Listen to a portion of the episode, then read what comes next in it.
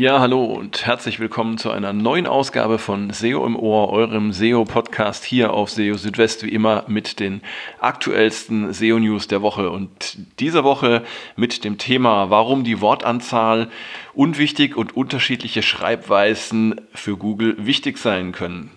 Außerdem gibt es in dieser Ausgabe noch die folgenden Themen. Das Aufteilen von Inhalten auf mehrere Seiten kann zu gezielteren Suchergebnissen bei Google führen. Auch Seiten im eingeloggten Zustand können sich auf die Google Core Web Vitals auswirken. Auch Cookie-Banner werden zur Bestimmung der Ladezeit durch Google berücksichtigt und Google zeigt zusätzliche Informationen zu Websites auf den Suchergebnisseiten an. Das alles in Ausgabe 135 von SEO im Ohr. Ja, und fangen wir gleich an mit der Titelmeldung und zwar geht es um die Verwendung unterschiedlicher Schreibweisen für, für Keywords äh, in Beiträgen und auf Webseiten.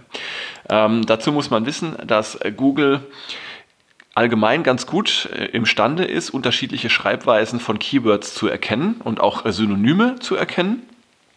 Allerdings ähm, ist es so, dass diese Fähigkeiten von Google doch etwas unterschiedlich ausgeprägt sein können. Ähm, Google verwendet nämlich statistische Verfahren, um äh, Synonyme zu erkennen. Und wenn es für bestimmte Begriffe und Keywords zu wenige Daten gibt, dann kann es tatsächlich sein, dass ähm, unterschiedliche Schreibweisen eben nicht so gut erkannt werden können. Und genau darum ging es in ähm, einer Ausgabe der Google Search Central SEO Webmaster Sprechstunden vom 14. Januar. Und in diesem Video oder in dieser Ausgabe erklärte John Müller, ähm, dass ähm, solche Verfahren zum Erkennen von Synonymen zum Beispiel verwendet werden, ähm, um unterschiedliche Begriffe im britischen und amerikanischen Englisch äh, zu verstehen und äh, auch in Verbindung zu setzen. Allerdings, wie gesagt, ähm, kommt äh, es immer darauf an, wie viele Daten es dazu jeweils gibt. Und er gab auch den praktischen Tipp, dass es durchaus sinnvoll sein könnte, ähm, für wichtige Keywords auf einer Webseite oder in einem Beitrag unterschiedliche Schreibweisen ähm, auch zu verwenden, auch wenn es ähm, von, äh, vom Stil her nicht so ganz einwandfrei ist, weil man sich ja eigentlich auf eine Schreibweise ähm, festlegen sollte. Aber es kann also tatsächlich etwas bringen, ähm, das dann vielleicht auch eine Seite für ähm, bestimmte Suchanfragen ähm, in den Suchergebnissen erscheint, für die sie ohne die unterschiedlichen Schreibweisen nicht erschienen wäre. Insofern ähm, das einfach mal ausprobieren. Ähm, interessant in diesem Zusammenhang ist auch noch eine Beobachtung eines Nutzers, die auch in diesem, in diesem Webmaster-Sprechstunden äh, mitgeteilt wurde. Und zwar geht es um die äh, Google Natural Language API. Ähm, das ist eine Schnittstelle, die man verwenden kann, ähm, um das Erkennen von Entitäten äh, zu prüfen durch Google.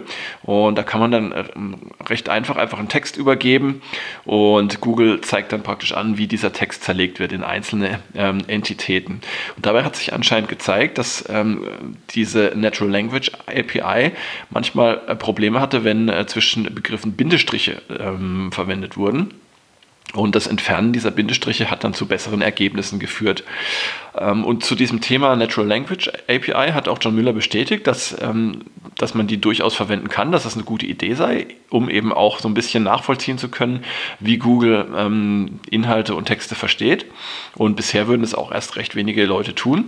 Und man sollte aber nicht direkt die Ergebnisse dieser API auf die Google-Suche übertragen, denn bei Google in der Suche wird zum Beispiel auch noch der umliegende Text äh, zur Erkennung von Entitäten verwendet, aber es sei immerhin ein, ja, ein äh, doch vielversprechender Ansatz. Also äh, für all diejenigen unter euch, die sich mit dieser Natural Language API noch nicht auskennen, äh, probiert sie einfach mal aus. Ähm, die Verwendung ist recht easy und es gibt da sogar auch eine Benutzeroberfläche, ähm, in die man ganz einfach Texte mal äh, zum Ausprobieren einfügen kann und dann schauen kann, was dabei rauskommt. Ähm, ja, so ein bisschen in eine ähnliche Richtung geht das zweite Thema, über ähm, das wir heute sprechen. Und zwar geht es äh, mal wieder um die Wortanzahl. Und ähm, da haben wir jetzt gelernt in dieser Woche, dass ähm, die Wortanzahl für Google auch beim Crawlen äh, keine Rolle spielt. Also, dass die Wortanzahl für die Rankings keine Rolle spielt, war ja schon hinlänglich bekannt, aber auch beim Crawlen ist das offensichtlich so. Ähm, Ausgangspunkt war eine Frage eines Nutzers, der sich ähm, gewundert hat, warum für ähm, eine eine seiner Seiten, auf der es ja, 2500 Worte gibt, äh, warum Google die nur zur Hälfte äh, gecrawlt hätte. Und ähm, daraufhin hat äh, John Müller per Twitter geantwortet, Google crawlt nicht Wort für Wort. Und er hat dann auch nochmal wiederholt, dass die Wortanzahl kein Ranking-Faktor sei. Wenn es auf einer Website Probleme mit der Indexierung gäbe, dann habe das andere Gründe wie zum Beispiel technische Ursachen oder Qualitätsprobleme. Und es sei auch nicht so, dass man ähm, von der Wortanzahl äh, auf Thin Content schließen äh, könnte. Ähm, es ist äh, laut Müller auch möglich, mit vielen Worten nichts auszudrücken. Man sollte sich auf Qualität anstatt auf Quantität konzentrieren. So, nur dass wir das auch nochmal gesagt haben. Ähm, das wurde ja auch schon in äh, früheren Zeiten öfter mal erwähnt, dass eben die Wortanzahl äh, nichts über äh, die Qualität von Inhalten aussagt. Also konzentriert euch besser darauf, äh, dass das, was wirklich für die Nutzer interessant ist, dass das auch enthalten ist. Und das kann man äh, manchmal auch mit ziemlich wenigen Worten schon schaffen. Ja, ähm, äh, das Aufteilen von Seiten oder von Inhalten auf mehrere Seiten kann durchaus auch eine gute Strategie sein, um gezieltere Suchergebnisse bei Google zu bekommen. Also dabei geht es ja wieder um äh, die Frage im Kern, ähm, wie groß und umfangreich sollten einzelne Seiten einer Website sein. Also sollte man dann eher weniger ähm, und dafür umfassendere Seiten schaffen oder ähm, lieber mehr Seiten, die dann aber auch inhaltlich etwas äh, prägnanter und äh, mehr fokussiert sind. Und äh, ja, dazu gab es auch ähm, in äh, den Google Search Central Webmaster Sprechstunden äh, vom 14. Januar etwas Interessantes. Und zwar ähm, wurde da auch das äh, Passage-Based Indexing ähm, erwähnt, das Google ja äh, anwenden möchte. Das heißt, äh, Passage-Based Indexing steht für ja, gezieltere Indexierung ähm, größerer und weniger strukturierter Inhalte. Damit möchte Google äh, in der Lage sein, eben auch auf äh, umfangreicheren Webseiten ähm, die einzelnen Themen, die dort vorkommen, besser zu verstehen. Ähm, in diesem Zusammenhang äh, wiederholte Müller noch einmal, was er schon äh, früher gesagt hatte, nämlich, dass man nicht für Passage-Based Indexing ähm, optimieren kann. es gäbe aber zum Beispiel die Möglichkeit, wenn bestimmte Inhalte oder äh, Links in den Suchergebnissen erscheinen sollen, dann kann man zum Beispiel interne Jump Links verwenden. Also das sind diese Sprungmarken, die man ähm, auf einzelnen Seiten sehen kann, mit denen man dann zu verschiedenen Abschnitten springen kann. Und äh, Google kann diese Jump Links tatsächlich auch in den Suchergebnissen anzeigen. Allerdings gibt es keine Garantie dafür, ähm, dass das auch tatsächlich passiert. Und als Alternative schlug er eben vor, ähm, eine Seite ähm, auch mal auf mehrere Seiten aufzuteilen, nämlich genau dann, wenn es wichtig ist, dass die Inhalte jeweils äh, getrennt indexiert werden und auch getrennt in den Suchergebnissen erscheinen. Also wenn ihr jetzt eine thematisch sehr umfangreiche Seite habt, äh, auf der verschiedene Themen vorkommen und ihr möchtet aber sehr gezielt ähm, einzelne dieser Themen in den Suchergebnissen sehen, dann könntet ihr euch tatsächlich überlegen, ob ihr die ähm, äh, einzelnen Inhalte dann nicht mit einer jeweils eigenen Seite verseht.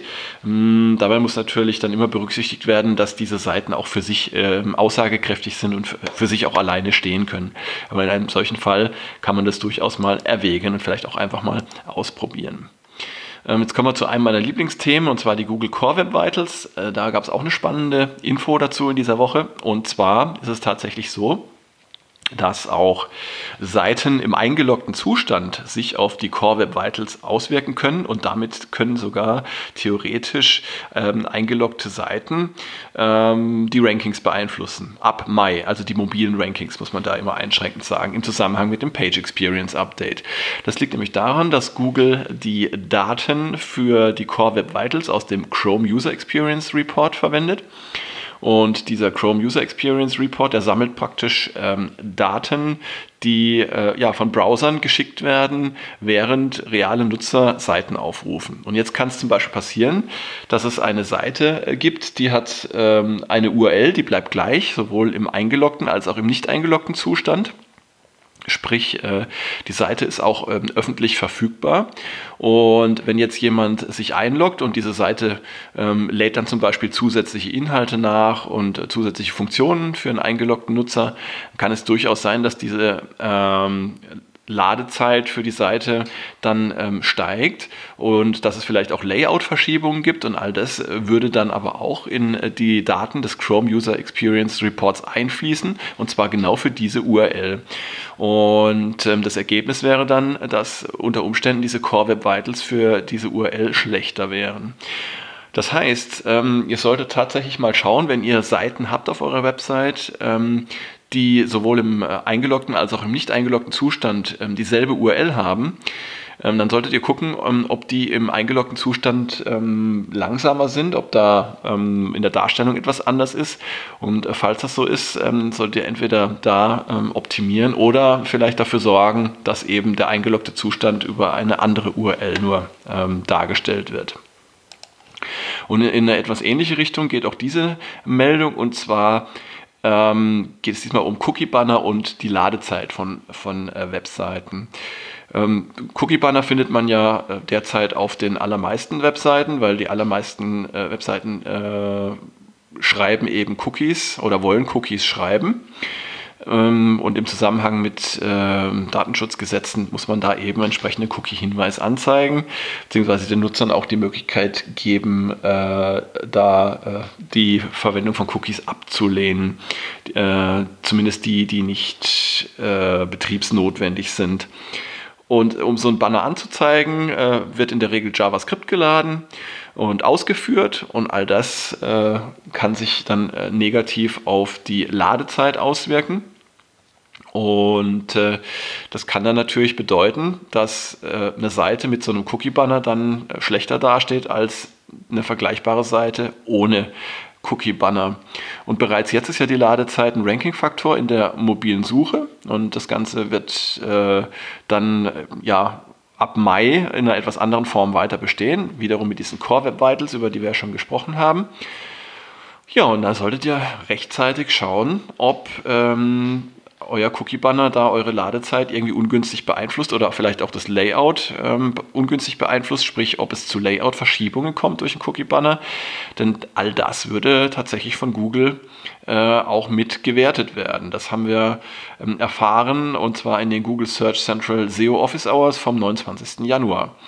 Ähm, da hat John Müller erklärt, ähm, dass äh, die Inhalte von solchen Cookie-Bannern zwar bei der Indexierung ausgeklammert werden können, ähm, nicht jedoch bei der Bestimmung der Ladezeit. Und ich gehe mal davon aus, auch nicht bei der Bestimmung des Cumulative Layout Shifts, ähm, der ja auch Bestandteil der Core Web Vitals ist. Das heißt also, Cookie-Banner sind tatsächlich im Hinblick auf die Core Web Vitals ein relevanter Faktor.